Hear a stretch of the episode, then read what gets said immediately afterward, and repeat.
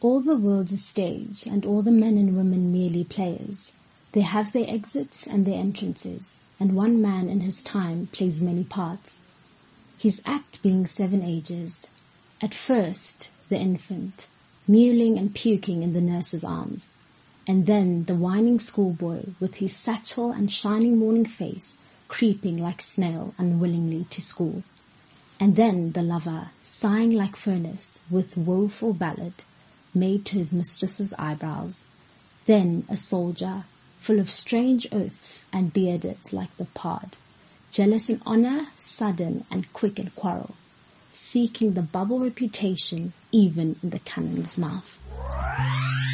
Hey guys, I'm Timothy Maurice and thanks so much for popping into the Brain and Brand Show, the show where we explore the psychology and neuroscience of influence.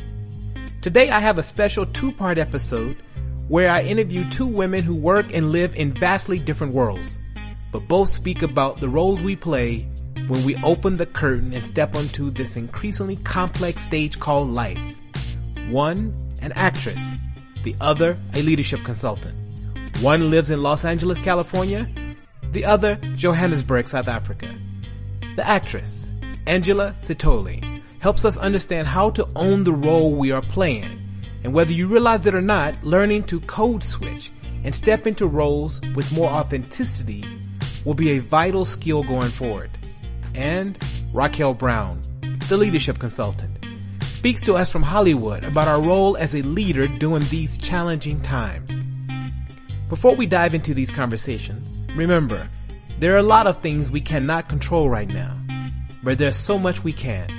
We can choose to step into the spaces and opportunities we have right in front of us and be fully present. To be fully alive and alert to what the moment offers. This is my ultimate goal in both of these conversations. Angela will speak to us about choosing a role and stepping into it, and how she goes about doing it. Raquel will share thoughts from her global leadership work about choosing to lead. I hope you leave this podcast inspired by two women from different worlds, helping you own your role on whichever stages you decide to apply your skills. Up first, Angela Sithole. I came across Angela's work in the movie Knuckle City, a riveting, gritty boxing film where she played the role of Minky. I was immediately struck by her on-screen command, and as I left the theater, I decided to look her up and found she's buzzing in her industry for all the right reasons. She stars in Litapo, or Ties That Bind, as Zano, a series about a young man in search of his birthright. Angela has Italian and Zulu heritage and is such a rising star. You're gonna love her. Enjoy. Angela Sithole, welcome to the Brain and Brand Show. Hi, thank you for having me.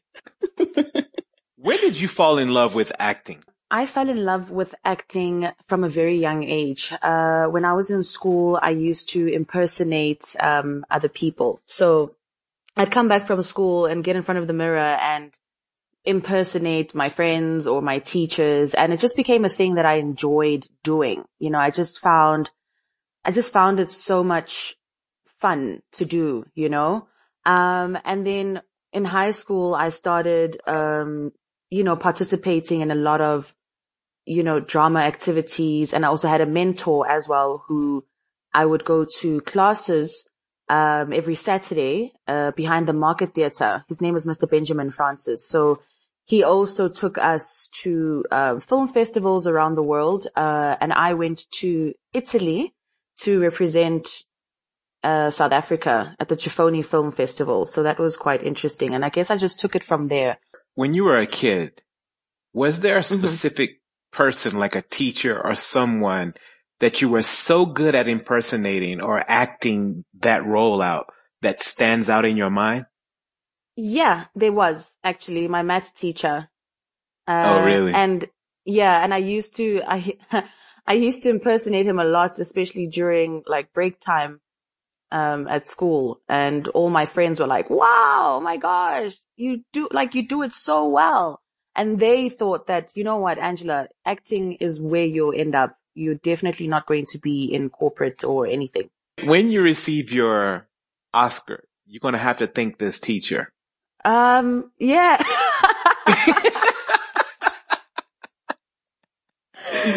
Yeah, so, yeah. You know, when you think about, you know, what draws you to this art form, I think you've sort of answered it, but I want to go a little bit deeper. You know, the ability to express yourself, to come alive. You know, what gives you the greatest joy about playing a role? Like, like, what gives you those goosebumps and butterflies? Um, you know, I think what gives me those goosebumps and butterflies is being able to step into a different character, um, and the challenges that come with that character. You know, I think you need to have, like, you need to have a lot of guts to be an actor because now you are, you stepping into this character means that you have to, you know, dig out, you know, certain parts of yourself that you never thought you, you had. And, you need to um, basically strip yourself down, you know, and forget about how I would have to forget about Angela Sithole. So I found that so interesting. I came across you with your role as Minky in Knuckle City. And what impressed mm-hmm. me was, you know, the, the movie is very real. It's raw. It's, there's a, yeah. you know, and you, when you came on the screen, you know, sometimes people who are as attractive as you, actresses, sometimes struggle in raw movies. And what impressed mm. me was you, you nailed it. You like, you literally, for me, you were, you found the pulse and the texture and the tone of that particular wow, role. Thanks. Yeah. Was it difficult though? Cause on so many levels, and I guess maybe this is what makes you who you are, is mm. that you know, you're a lot like Trevor Noah. You probably can speak a whole lot of languages. You can fit in a lot of different places. Do you see that as a skill set of yours? Um, yeah, I do. And I, I think I definitely use that to my advantage, you know? Um, but like, for example, with Minky, um, getting into that character, yes, you know, I had to do my research. Um, and as you can see, you, Minky is completely different to all the characters on Knuckle City. Um, you know, from where she comes from, her upbringing. Yes. So she comes exactly. from, yeah, so she comes from a well-off, you know, background and her dating, um, Dudu is like, you know, he comes from and, you know, a, a very tough upbringing, you know? So what basically for me with Minky, you know, I did my research in terms of, you know, a nurse, you know, background and, um, also I had to study the, the area that we shot in Mdantsane, you know, because she also lives there and her reason, um, for her being in Mdantsane specifically because she works there. Right. So wow. yeah, I just, yeah. So I just found in that character, cause one thing I love about working with Jahmil as well is that he gives you the script, um, and gives you a very short brief about the character and he lets you create the character from I swear from her favorite color to what she dislikes, uh, in terms of what she eats or whatever, you know, like you have to come back with all of that information. And I, I sorry, I just found so much power in her stillness. Um, because everyone is so, I think upbeat and, you know, it's, it's, everything is so fast and she's very laid back and she's calm. And also she, she understands, um, the, the, the living conditions in Mdantsane you know, and also she is a shoulder, um, that Dudu can lean on. You know, what's incredible is that part of the reason why I love film is that it has the ability to transport you into some other space and time. And, mm. you know, part of like my work around neuroscience and looking at the brain, like the brain is wired through this concept called having an alief, which is your imagination's belief. And mm when in that moment in the film, when you were comforting him, you came out the bathroom and he had just gone through the most and you sort of got on top of him and I felt that comfort and it mm. was so tangible and accessible to me. You know, whether you are choosing to play the role of your teacher as a kid or you're choosing Minky in Knuckle City and you're finding silence, etc., you're finding this sort of comfort. You know, mm-hmm. what specifically draws you to certain roles? More than anything, um, I want, I want to make sure that there are people who can relate to that character. So that will also drive me into making sure that I execute it in the best way possible. Um, mentally, emotionally, you know, everything. Um, I want to fully, um, immerse myself like into this, into this character. You know, there was this, there was this one role that I played, um, Pearl on Diamond City. And when I went for the audition, um, you know, fine. I, I did the audition, left and the producer was like, can she really play this role? Like, w- would she be able to hold this character? You know? And the, the director said, like, give her a chance because already they're looking at my face and they're thinking, ah, would she really be able to bring out, would she be able to be comfortable with being ugly? Do you, yeah. do you get what I mean? And I was just like, you know, I can do it. I know that I can do it because it's a challenge and it's something that I want. I want to do it. And that's how I got that role, um, on Diamond City as, as, as Pearl. So you found, that's you found your one... ugly. Yeah. Basically.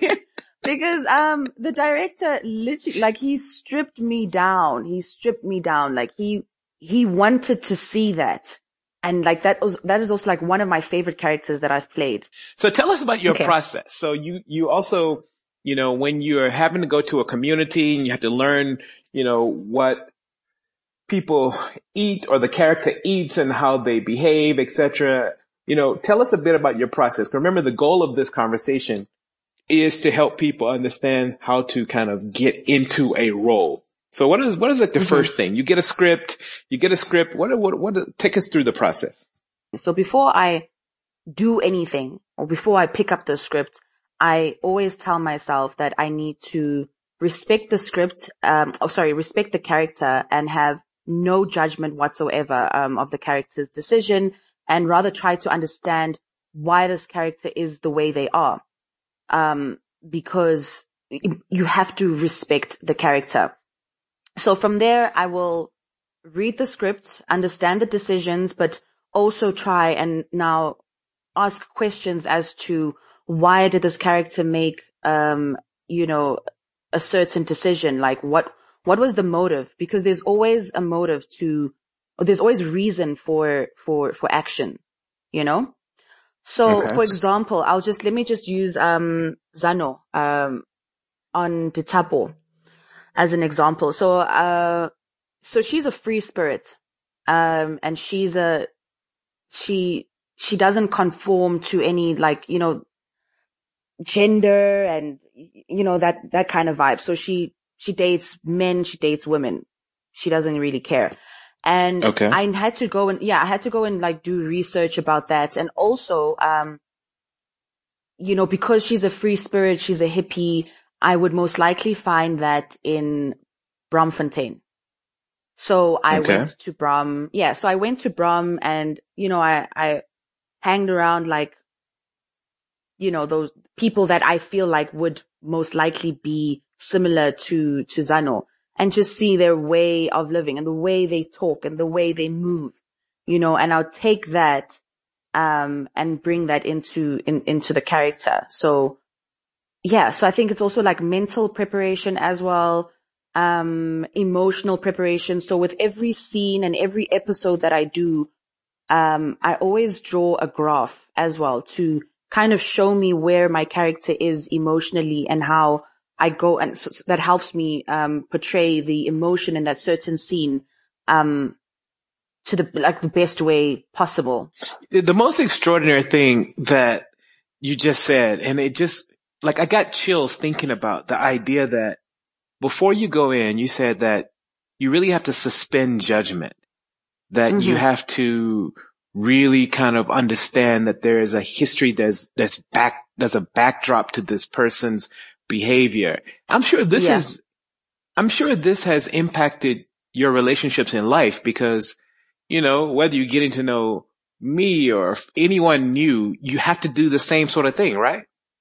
Yeah, no, definitely. And, you know, it, it, it really has helped me understand and accept people for who they are. My final question is, I want you to help. I mean, you've already been very, very helpful with, for the, for the average person who now we're coming out of this lockdown world. We're going into this new world where you're going to have to have several streams of income. You're going to have to play many roles in life. I really feel mm. that the individual is going to be stretched and have to really step up and find themselves, you know, just being multifaceted and playing many mm. roles. One of the, one of the things you said is suspend judgment, study the character, understand the background. Any other tips you'd like to offer anyone who realizes that I'm going to have to adopt a number of roles to get through this thing called life? The most important thing before um, having to adapt to different roles is like it's it's it's very important to to stay grounded, right? But like in the same breath, it's, okay. it's, it's to always remember like who you truly are. You know, your you know when you in your truest form, like you. It's always important to remember that person, but obviously when now you step up, when you step into like different situations in, in the real world, um, you have to like adapt. So though like you have to step up and step out into different situations, um, you have to adapt like how you said, you know, on the 14th of Feb on Valentine's Day, you know, you play a different role as to how you play a different role when you are, you know, at work, you know, um, I just think like besides all of that, you just need to remember your true self. And I think that will help a lot. From what I'm hearing is that you anchor yourself and when you're anchored and you are solid in your own kind of foundation, then you can start to yeah. explore with more certainty, with more clarity, other roles. Yeah, and different it's, layers. Hmm. Yes. Yeah. And, and I think for me, you know, what I hope people take away from this conversation is that from that, that all of us at some stage, you know, whether you are playing the role of husband or wife or father, these are different roles. How you treat your kids mm. from your, you know, your partner, how you, you know, you show up as an entrepreneur and when you're looking for a loan and you're at the bank, that we play mm. various roles without us realizing it. And that True. some people True. own it some people own it like you and you make money from it. But at some mm-hmm. level, mm. we all have to acknowledge that this has, this moment in history has forced mm. us to, to be more and to take on more True. roles. What would be a dream character as we wrap this conversation up? Um, so when I was, when, when, when I was young, I'm still young, but when, when I was a kid, um, I was so fascinated by Sarafina. And oh, I wow. told myself, I'm telling you, and I told myself, no matter what, I want to play Sarafina before I die. But yeah. Angela, yeah. thank you so much. I look forward to seeing you in your Sarafina role one day. And we really wish you the best and thank you for joining us. thank you for having me. Thanks so much, Angela. You can check her out on Instagram at Angela Sithole. Up next, we cross the Atlantic and head out to America, the West Coast, to Hollywood, California, to speak to a woman who I actually met in South Africa just over a decade ago when I first came. She was visiting South Africa doing leadership work and has returned many times for contractual assignments. We've kept in touch over the years. Raquel is a seasoned independent non-executive director who co-founded a global management consulting firm but also has vast experience in the HR, education, not-for-profit, and retail spaces. Her leadership experience and exposure spans the world from America to Africa, Asia, to South America and more. Meet Raquel Brown. How is lockdown in California? Oh, Timothy, lockdown in California is a bit more nuanced. We're calling it safer at home. That's the campaign and flatten the curve. So we are not feeling quite locked down. We are still able to go out, but it's, it's very different, very, very different. I, I woke up this morning to the news that the U.S. could face food insecurity in weeks because of COVID-19. And just for a little perspective, how far are you from Hollywood? I'm about, as the crow would fly, maybe 40 kilometers.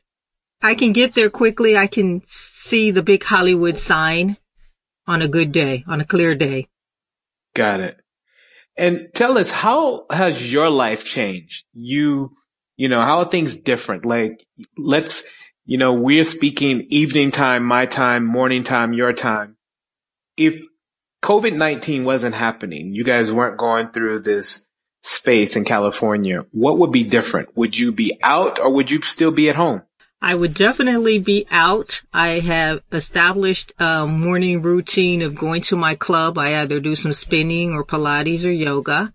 And at the beginning of COVID-19, my club was open and it was a little odd because they were handing out hand sanitizers and cleaning everything. And then as the days passed, you noticed there was less and less people. And I then suddenly decided maybe this is not a good idea. So I would definitely be out. I'd be at meetings. I just would definitely be out. And now I'm home.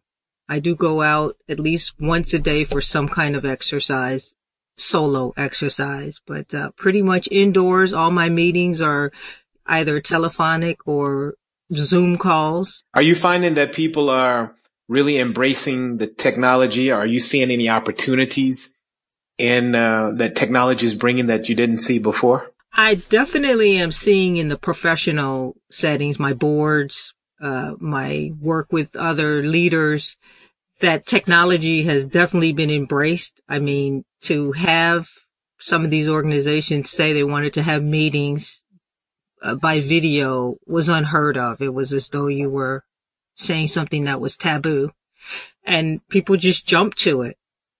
The schools jumped to it. The businesses jumped to it. Organizations. I've been on a Zoom call with as many as a hundred people. Can you imagine that? Wow. And they, none of them pretty much had ever Zoomed before and it was effective. But, but what I do notice is if you have a offline way of meeting that's effective, it was very easily to transfer to the digital platforms. If your meetings were chaotic one on one, when you put technology in it, it was, it was terrible.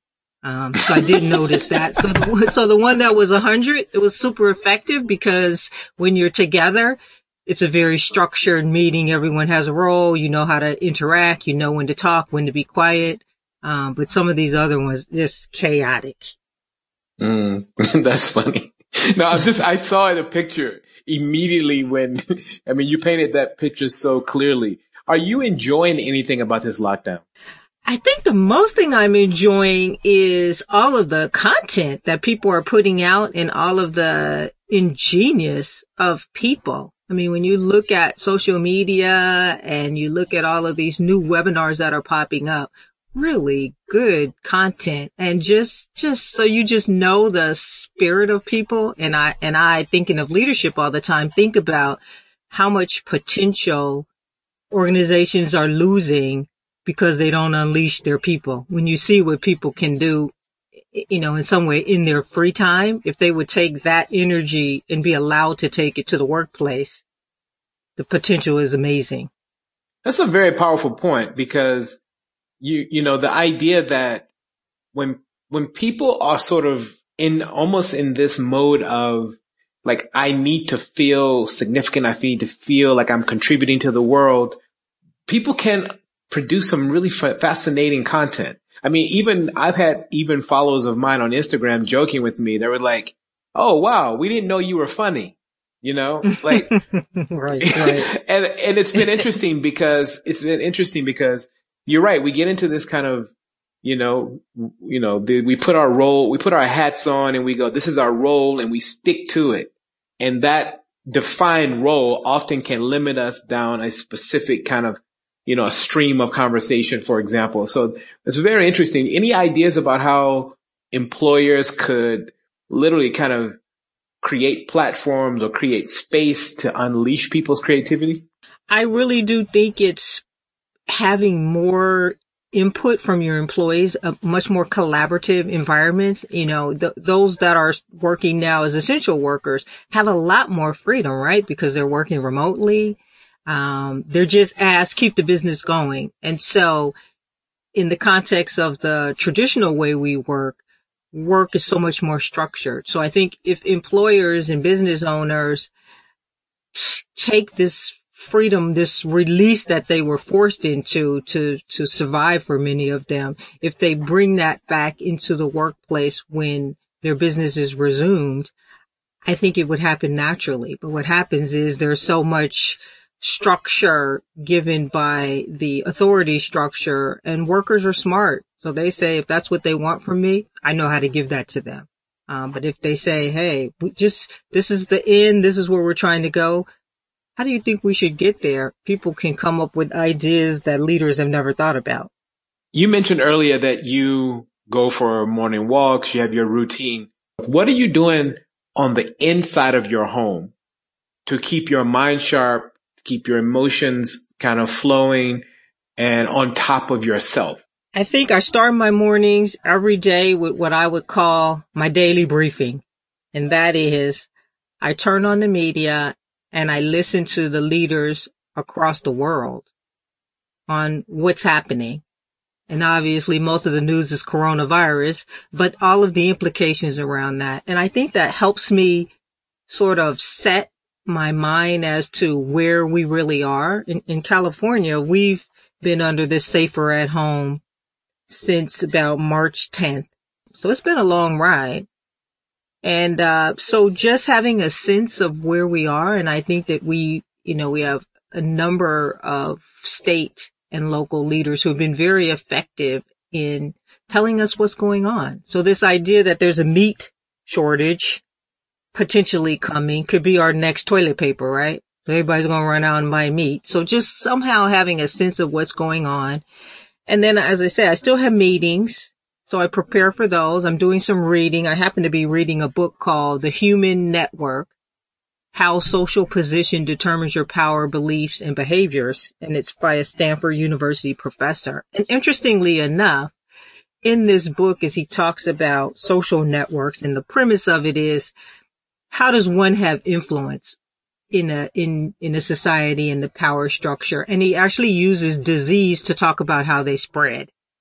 I oh, didn't wow. know that when I picked the book up, but it's very interesting. He goes all the way back to the bubonic plague and, uh, and talks about how, how that actually spread. So thinking about that in this context has also been interesting. So I, I've looked at it and been a part of a lot of digital content. When it first started, everybody had, uh, you know, you could dance with the Debbie Allen, who's, you know, known. People would say, wow, I could never believe I'd be taking a private dance class with Debbie Allen. So I took a lot of classes, uh, then begin to participate in podcasts like I'm doing with you. Um, so a, a, range of things, still talking, um, to leaders all over the world and just having a sense of where they are. Uh, but realizing for me, this is a leadership case study. And yes. so far the U.S. is not doing well. Speaking of not doing well, I mean, amidst when you do your briefings in the morning and you see the, you know, the lack of clarity, the uncertainty, how do you protect your own mind in terms of just getting caught up in the, in the muddiness and the politics of this whole thing? For me, one of the things I like about the daily briefings is that I hear it, I take it in, and I use my own common sense and intellect to, to make decisions for myself. And also for when I'm bringing my thought into these various meetings I'm a part of. And so many people have said, we don't want to have the briefings because some of the information we know is not true. Some of it is too scary. But for me, I feel like information is power. So for me, it allows me to make my decisions. For example, in our, in our, um, in our area, we had some cities decide they were going to open the beaches this week. Well, 40,000 people show up on the beach. That's a problem, right? That is a problem, but they're tired of being home. And so I look at that and say, yeah, no, I don't want to do that. And so here we are. That was Friday. Today, the city council of that city is going to vote that the beaches will now be closed because people were not, not able to use common sense to say, maybe we shouldn't do that. So I, I think the more information I have, the better I'm able to make decisions with, with the realization that this is serious. I mean, I had a personal experience. My son was overseas and not only was he exposed to the virus, But then he tells me, I think I probably have had it now that I know what it was. So I'm looking at him saying, you know, you're my son, but let's not get too close. Um, because it's, you know, it's serious. Um, so I think for me, it's the information and then the discernment to know that certain things you want to do, but you just should not do. You mentioned, you know, you speak for leaders across the world and so forth. And I know you got vast experience with leaders from different parts of the planet on many continents. What do you hear? What is the temperament? What is the mindset that leaders are sharing with you right now? I think it's a range. I think it's from panic, fear. Some are absolutely optimistic, right? Because somehow they are in the business hotspot. They're in technology. They're in financial services.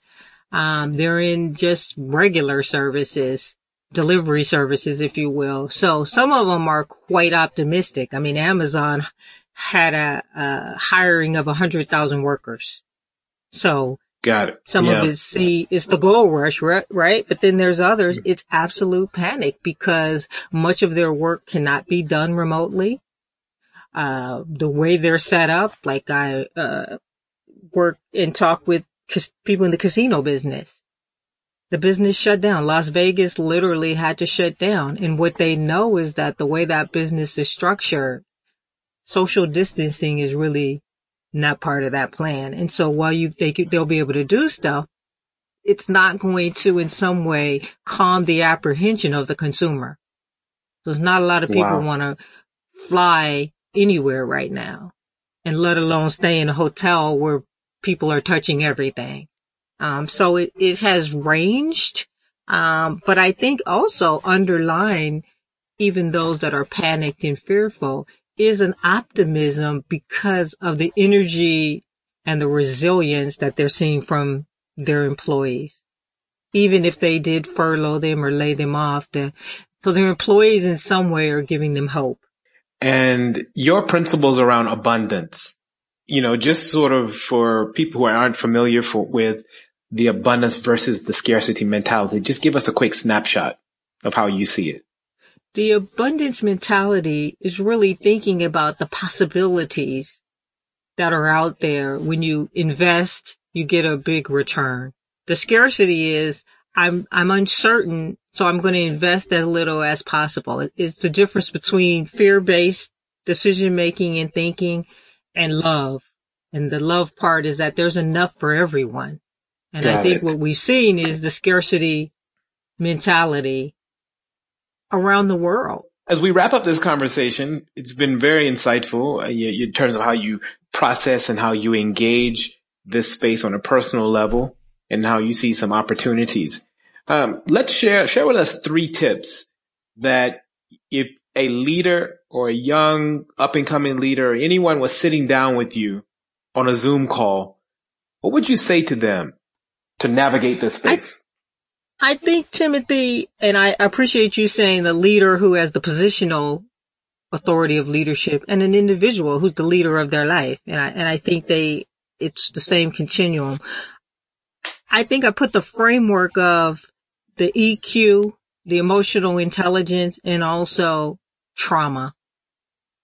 This is a time when we all have experienced a certain level of trauma and it's going to go on for some time. Some of it is not seen. Some of it is not understood. And so really leading from our emotional intelligence, there's, there's going to be a, you know, a rush to get back, to drive, to get things going because we all have goals and needs and things we want to do. And that's really in a time of trauma can be destabilizing. So I, I think that that's an overall framework. And then I think it's opportunity. With every opportunity or with every crisis, there's an opportunity. And I often say a crisis is a terrible thing to waste. So if you come out of this period leading and thinking the same way you were when you started it, then I think you've missed a great opportunity. I think it's the idea of manage the avoidable to avoid the unmanageable.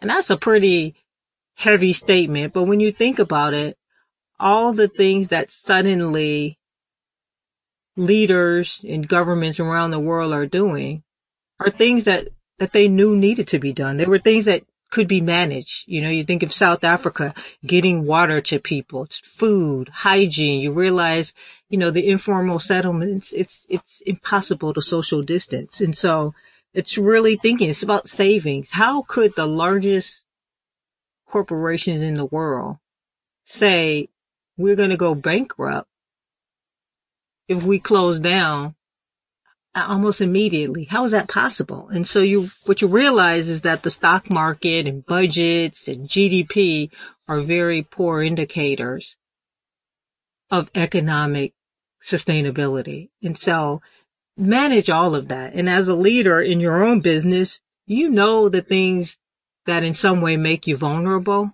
Take care of it before something that you can't control happens. And then you're left in a very difficult position. And then I think thirdly, as leaders think about how will they shift their paradigm, perhaps it's going to be in the way they lead. It's going to be in the businesses that they're in. Everything you can do, you shouldn't do. And so obviously people have gotten used to this remote working. And so there may be the inclination to say, not only will we do remote work, maybe we could cut down on headcount. Maybe we could use more technology. But when you really think about that, it will make a situation where many people are going to lose their jobs even worse. And so I just think, think of everything as a whole system and know that you cannot become and be the person you were pre-lockdown, post-lockdown. Raquel Brown, thank you for joining us on the Brain and Brand Show. And for those who want to read your thought leadership work, listen to more of your content, share the website that they can go to. RadicalAbundantMindset.com. You'll read things on trauma. You'll read things on abundant mindset. And uh, overall, you can also hear some other interviews with Timothy and myself. A huge thanks to both Raquel and Angela. Which roles will you be stepping into as you turn the page from this COVID-19 moment in history? Please share this episode with someone you care about and rate us on whichever platform you use. The algorithms will promote the show more if you do. Thanks so much to Mooncade for the Shakespeare insert and to the Cliff Central team for our ongoing partnership spanning six years. Until next time. And then the justice in fair on belly with good cape and lined, with eye severe and beard of formal cut, full of wise saws and modern instances, and so he plays his part.